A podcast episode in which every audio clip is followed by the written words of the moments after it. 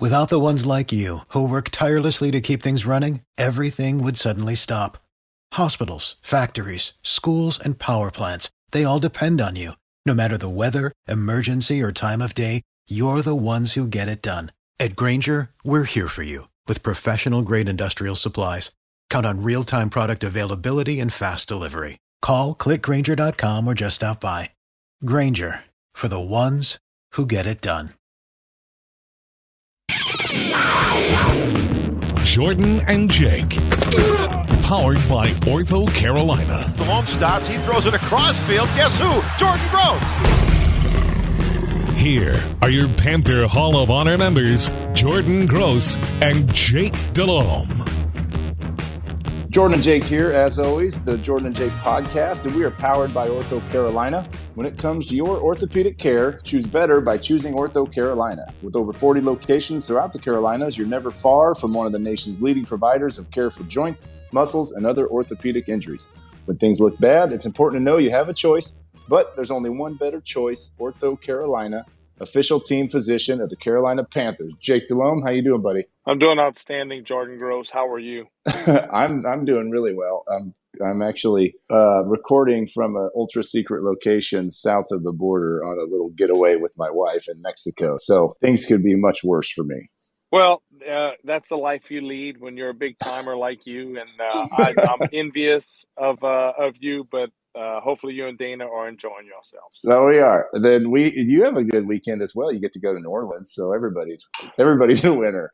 You know. Yeah, that's nice. It's a um, after tra- traveling to Tampa last week uh, and things like that, and uh, and all season long, it is nice to uh, hop on the road and only have an hour and a half, two hour drive. So looking forward to it. Kind of wish we were playing for a playoff spot, but uh, wasn't meant to be. Uh, but I still think there's a, a, lot for both teams to play for, and uh, I truly believe it won't be a get through it type of game. I, I think it will certainly be a, uh, a, very entertaining game that both teams are looking forward to win and get some momentum going into the offseason. Well, let's dive into it. There's some there's some non Panther specific things I want to talk about as well, some NFL news and whatnot. But let's talk about the game. I think Tampa game we can just move on from lost opportunity. I mean, if you you were there with boots on the ground, if you want to mention it, but I'll how do you expand on what you said about the Saints game? Touch on Tampa if you'd like, Jake. If not, I'm good with that. T- talk about what you said about the Saints game and just kind of that last game mindset when you're a player knowing you're not going on to the playoffs I mean, that's a it's a unique feeling in the locker room that last week. Yeah, it is, Jordan. Just a, uh, a, snippet on Tampa. Love the way our team came out to play, getting the ball, driving down, scoring first drive, uh, up 21-10 into the fourth. And, you know, I just think um, some injuries caught up with us. I was very worried going into the game uh, about covering their receivers because losing uh, Donte earlier in the season and then Jaycee Horn and um, you know, it came back to bite us. And uh, Tom will make you pay. And he had three open guys on go routes, and he hit them dead in stride. Um, so it's just one of those deals. But proud of our effort. I thought we fought hard and. Uh, at least to put ourselves in a position to play a meaningful game that late in the season. So it was difficult, Jordan. And now we get to go into this weekend with both teams really not playing for anything. But if you kind of take a step back and look at it, the Saints are playing for a lot because there's speculation there could be some turmoil there with their head coach and Dennis Allen and what could happen there. And the Saints are really playing fantastic football right now. Went to Philadelphia last week, and I understand Jalen Hurts uh, did not play. But what they did offensively against that Philly defense and how they shut down the Philly offense uh, is pretty impressive. Uh, what they did the week before in um, suboptimal conditions in Cleveland. Uh, they're playing really good football, and they should have beaten Tampa on the Monday night football game before their bye. They should be on like a five game winning streak. Um, they just had some bonehead plays by a couple of players that prevented them from playing for the division title this weekend, to be quite honest. And it's a team that has gotten some players back and um, they're good, man. They're they're a good, solid football team. We beat them earlier in the season, so that measure of re- revenge will be there. On the flip side, the Panthers, I truly believe this team is going to play lights out this weekend, and for two two reasons, and it's two words: Steve Wilks. I think they want to give this man every opportunity to be the head coach of the Carolina Panthers moving forward. Um, and I think you'll see this team play uh, as good as they can this weekend for Steve Wilks. And so I truly believe it's two teams that are not packing it in. Um, they're looking to accomplish something out of this game. Um, and I'm I'm excited to call it. To be very honest, Jordan, that's that's kind of how I see it. I don't know if you agree with me uh, in that regard, but uh, that's what I that's how I see it. No, I definitely see it that way. I, I think the the end of season mindset when you know, especially this game, when you know you're not playing in the playoffs and you know the team you're playing against isn't playing in the playoffs, it's just a different feel, Jake. And it's not like a for me. It was never a let's get it over with type of thing. It's kind of like a well, let's go see what happens. You know, like you said, Jake, there's lots to play for. You're going to play hard, but it just feels different knowing there's no tomorrow. You know what I mean? So like, yeah. I would sometimes, I would, I would play like a little more, not reckless, but like I'd, I'd, I'd have more fun at times in this game. Run down field a little bit extra, jaw with the other team a little bit more, whatever. You know what I mean? Just because it's like there's a bit of an exhale, knowing the the pressure's off or, or whatever there is to it, and especially at New Orleans. It's a fun away game. The crowd will still be hot in New Orleans. The dome's loud and nasty. You stay always right down there somewhere near Bourbon Street. So I agree with you, Jake. And there's a couple there's a couple milestones here. I'm, I'm looking at Panthers.com. Brian Burns needs two and a half sacks to tie Kevin Greene and Greg Hardy's franchise record for 15 in a season. Doable, maybe, huh, Jake? Like that's a, that's something I, for Brian Burns knowing he's got. You know, if I'm if I'm Al Holcomb, I'm dialing up as many one on ones as I can to try to get Brian Burns there. What do you think? I agree. I agree with you, Jordan, and I think you're going to see. Um, one, I haven't seen Brian ever kind of shut it down, you know, and so yep. I'm assuming you're going to see, uh, like you said, I, I truly believe coaches they try to help guys in those situations, and not only that, the players also they truly want their their fellow teammates, especially ones that they respect, and Brian Burns falls in that category they want those guys to accomplish those milestones. And the Saints have they're, they're pretty beat up on the offensive line. They've had a, a decent amount of injuries, and I'm not exactly sure uh, how they will line up on the offensive line. We won't know till inactives come out uh, in 90 minutes before the game. So I definitely could see that because um, there's an opportunity uh, to to get some sacks. Now I think the Saints are going to try to run it on us and and use the Taysom Hill effect and line him up in the backfield and run quarterback power and things of that nature with him. Uh, but he's been a little limited. So it's, um, you know, it, th- th- those are going to be fun things to watch. Well, and Brian Burns, who's been building up a heck of a resume to go into a lucrative contract in the near future, I would have to think getting close to the franchise record would not be a bad way to go into the offseason. All right, another one. DJ Moore needs 122 receiving yards to have his fourth consecutive 1,000 yard receiving season. I think that's that's quietly been done. You know, I, I, know we all think highly of DJ, but it seems like there's been times, uh, multiple times we've addressed and other people have addressed his lack of production, lack of opportunities to get him the ball. But yet here he is within arm's reach of a thousand yard season. That'd be pretty cool for McAdoo and Darnold to kind of have that on their radar. Hey, let's try to get the ball to DJ as much as we can this week. Well, I think that's a, I think that's a win-win every week for us. And uh, I thought he made some plays for us last week uh, when given the opportunity. And um, one thing that I even said it during the broadcast, it kind of gave me chills. We just went under center. It was a running play. We said hut. We took the ball and we threw it horizontally directly to DJ immediately. It wasn't a screen or anything. It was just a smoke. And how many times did we run smoke with Steve Smith and Muhsin Muhammad? Oh my gosh. That was our RPO. We had it tagged on every single running play except power. And the only reason because in the power, the guard would pull and you didn't want to get hit. Um, so that's something that um, we need to get him the ball early and often. And what a great matchup. Marcus Lattimore has missed like 10 or 11 games, came back last week, did a great job in Philly, and actually had a pick six. Um, so that's something that I'm assuming he's going to be ready to go and play. And you know, those two guys, there's got to be a professional respect for each other, but also professional hatred because it's a division game.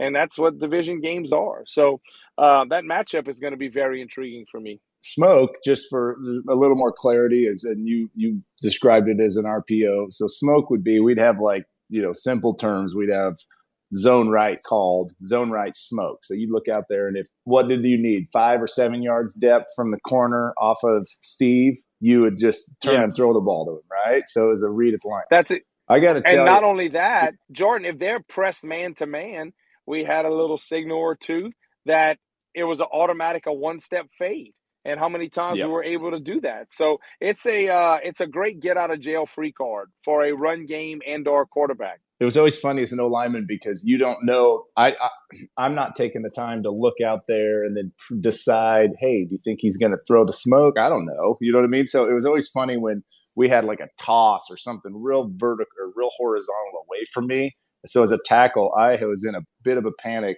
knowing I got to get to a linebacker who's already out leveraged me ball side. You know what I mean? So I'd yeah ah, I'd set hut and I would get flat like I'm sprinting as fast as my 305 pounds can go, and about two steps into it, the linebacker would just fly the other way because you threw the smoke like back to my left, you know, and I'm running right, and I'd be like.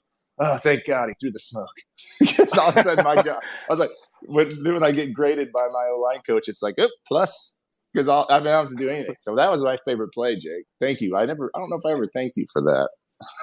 well, absolutely, uh, and I used to uh, always thank the receivers because it's listen. Those cornerbacks are on an island. It's one on one, and with Steve, if that didn't scare you enough, being one on one, and then Moose, like we did, I remember vividly remember one in New Orleans. We're on the eight yard line. The cornerbacks lined up on the one.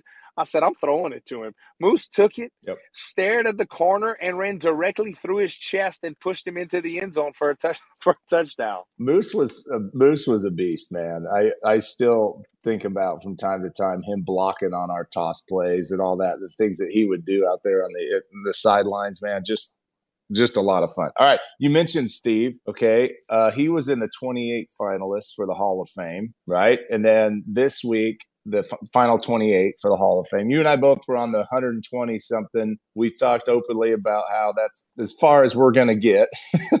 in our opinion, there was 28 semifinalists in November, and then just this week they broke it down to 15, going into uh, the at least the maximum five will get in the Hall of Fame this year. So I just want to spend a little time on it. Steve Smith did not make it. Okay. And I know you and I have talked about there's a lot of receivers, the ones that did make it Torry Holt, Reggie Wayne, Andre Johnson, trying to see if there's anybody else. Devin Hester, who is, you know, he's a return guy. Where do you think Steve we I, he'll get there in my opinion. I mean, he has to. He has to get there. Were you surprised he didn't make the finalists this time? Uh, Jordan, I am. I um, I think you can tell in my voice how disappointed I am. I just, I, I truly it's like I question the voters. I'll be very honest with you.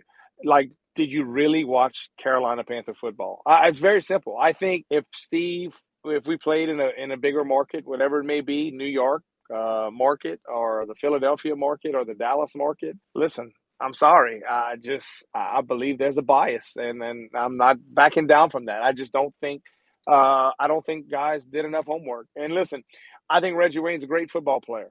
There's no doubt. Um, but he was they were always in the prime time game. They were always in the spotlight due to Peyton Manning and or Marvin Harrison and those football teams. You know, I, I believe that. Torry Holt, the greatest show on turf. Isaac Bruce, a fellow Hall of Famer. Um, you know, you had Kurt Warner, Hall of Fame quarterback. So I just believe that, that they were kind of more in in the prime time. Now, Andre Johnson uh, did not have a, a great deal of success team wise in Houston, and he was their pretty much their only guy, and he put up some outstanding numbers. And I played with Andre at the end of my career, and he was a special talent. But I'm I'm very bullish and I'm very biased on Steve Smith. Uh, I just I'll say it again. I just don't think all these voters are doing their homework. I'm I'm sorry. Well, and his stats line up.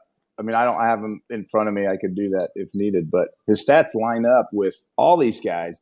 But then, like you know it, there was no receiver that caused so much fear in the secondary and linebackers that they were going against as Steve. I mean, he's he, he truly revolutionized that position by showing you can be a little returner. You know, that's what he was brought in the league to do and become a Hall of Fame level receiver. And just like until you were around that guy and saw the chip on his shoulder and the attitude that he played with, man, you just you don't know how good he was. And just like you said, he I, I played with him all the way. we were teammates for 13 seasons, Jake, starting in college. Incredible, incredible football player. So it, it's, but you know, you could kind of throw him in. You know, Zach Thomas, linebacker, mostly known for the Dolphins, had a year at the Cowboys to end his career. He's been waiting, and he, Zach Thomas made 10 straight Pro Bowls, six first team All Pros, and he hasn't gotten in yet. So it's it's a weird deal, Jake. You know that there's some level of I'm not saying it's like tainted, but it's like like just like you said, the market and the exposure. Uh, you just don't know.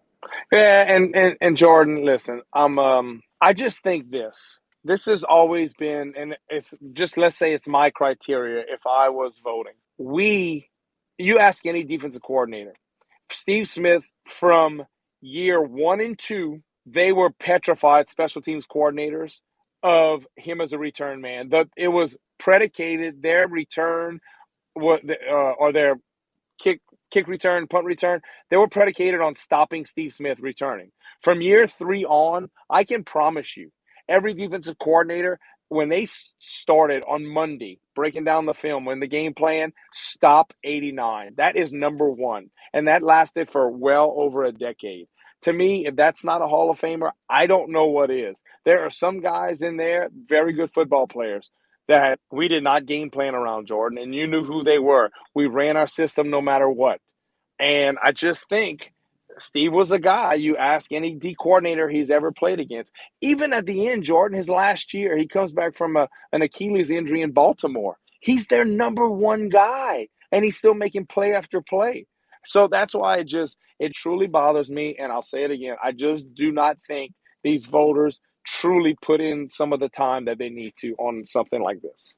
No, you're exactly right. And and recently, a couple years ago, I have to have to share this. Steve Smith for NFL.com was asked to pen an article about his top his favorite teammates, and I made the list at number one, and it made me cry. I'm just going to tell you that right well, now. That Well, that's awesome. And you know what? He always and and you remember and listen. This is the the Panther podcast, and it's we're going on the Steve Smith uh, Steve uh, Smith tour. But I think we should.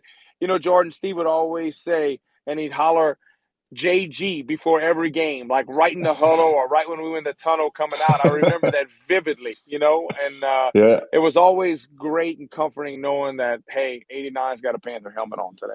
Isn't it funny? Like you and I, I mean, we're on a tangent, but it's kind of the point in the season where we can do this. Isn't it crazy? You don't realize how much your the relationships mean, and some of them that are really important while you're a player. Maybe you don't keep in touch as much when you move on. Some of the old line guys that I just I still cherish. I just don't talk to for whatever reason. But like you and I, you know, we were always close uh, on the team, but we didn't spend a ton of time together off the field. And now through this podcast and whatnot, we're kind of maintaining that that relationship.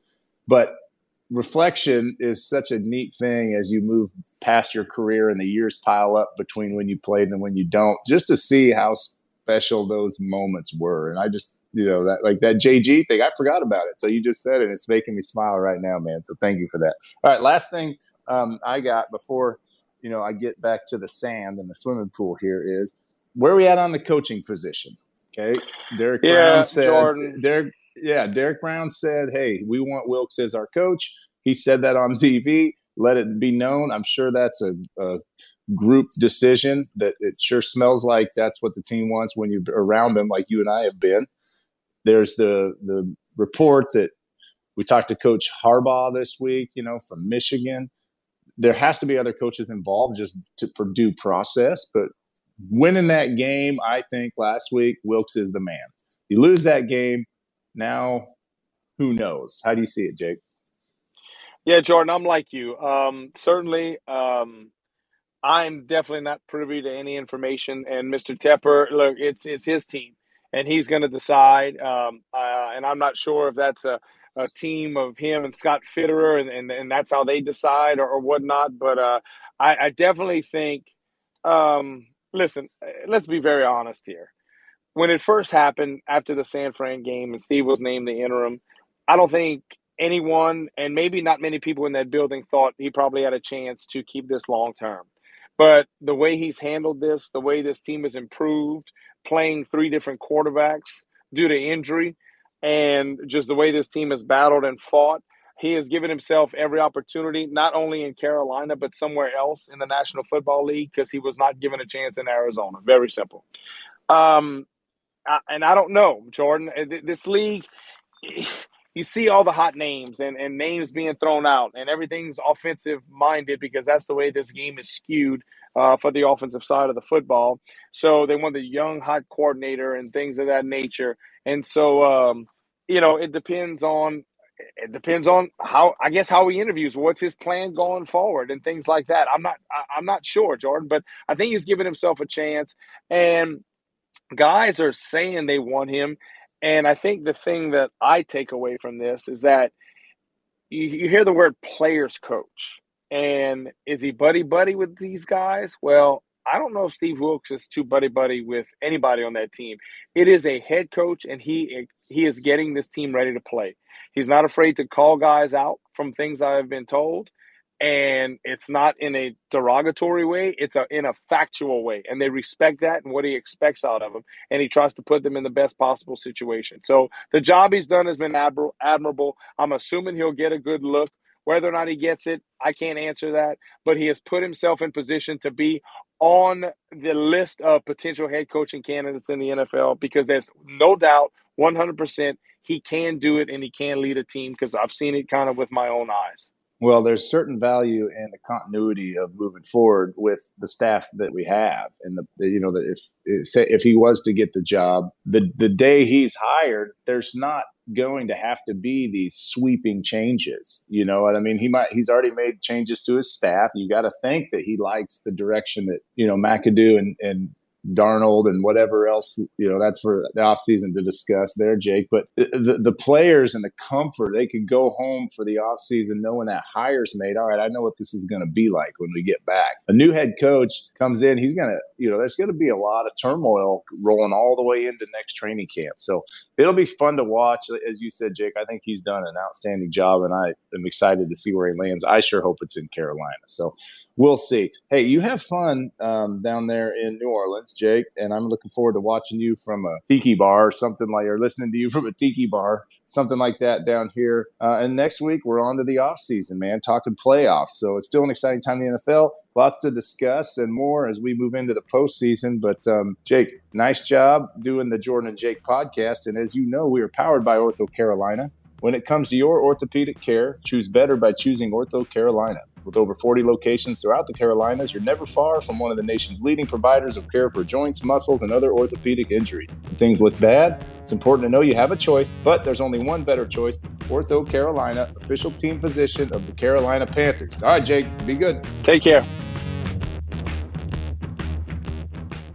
Thank.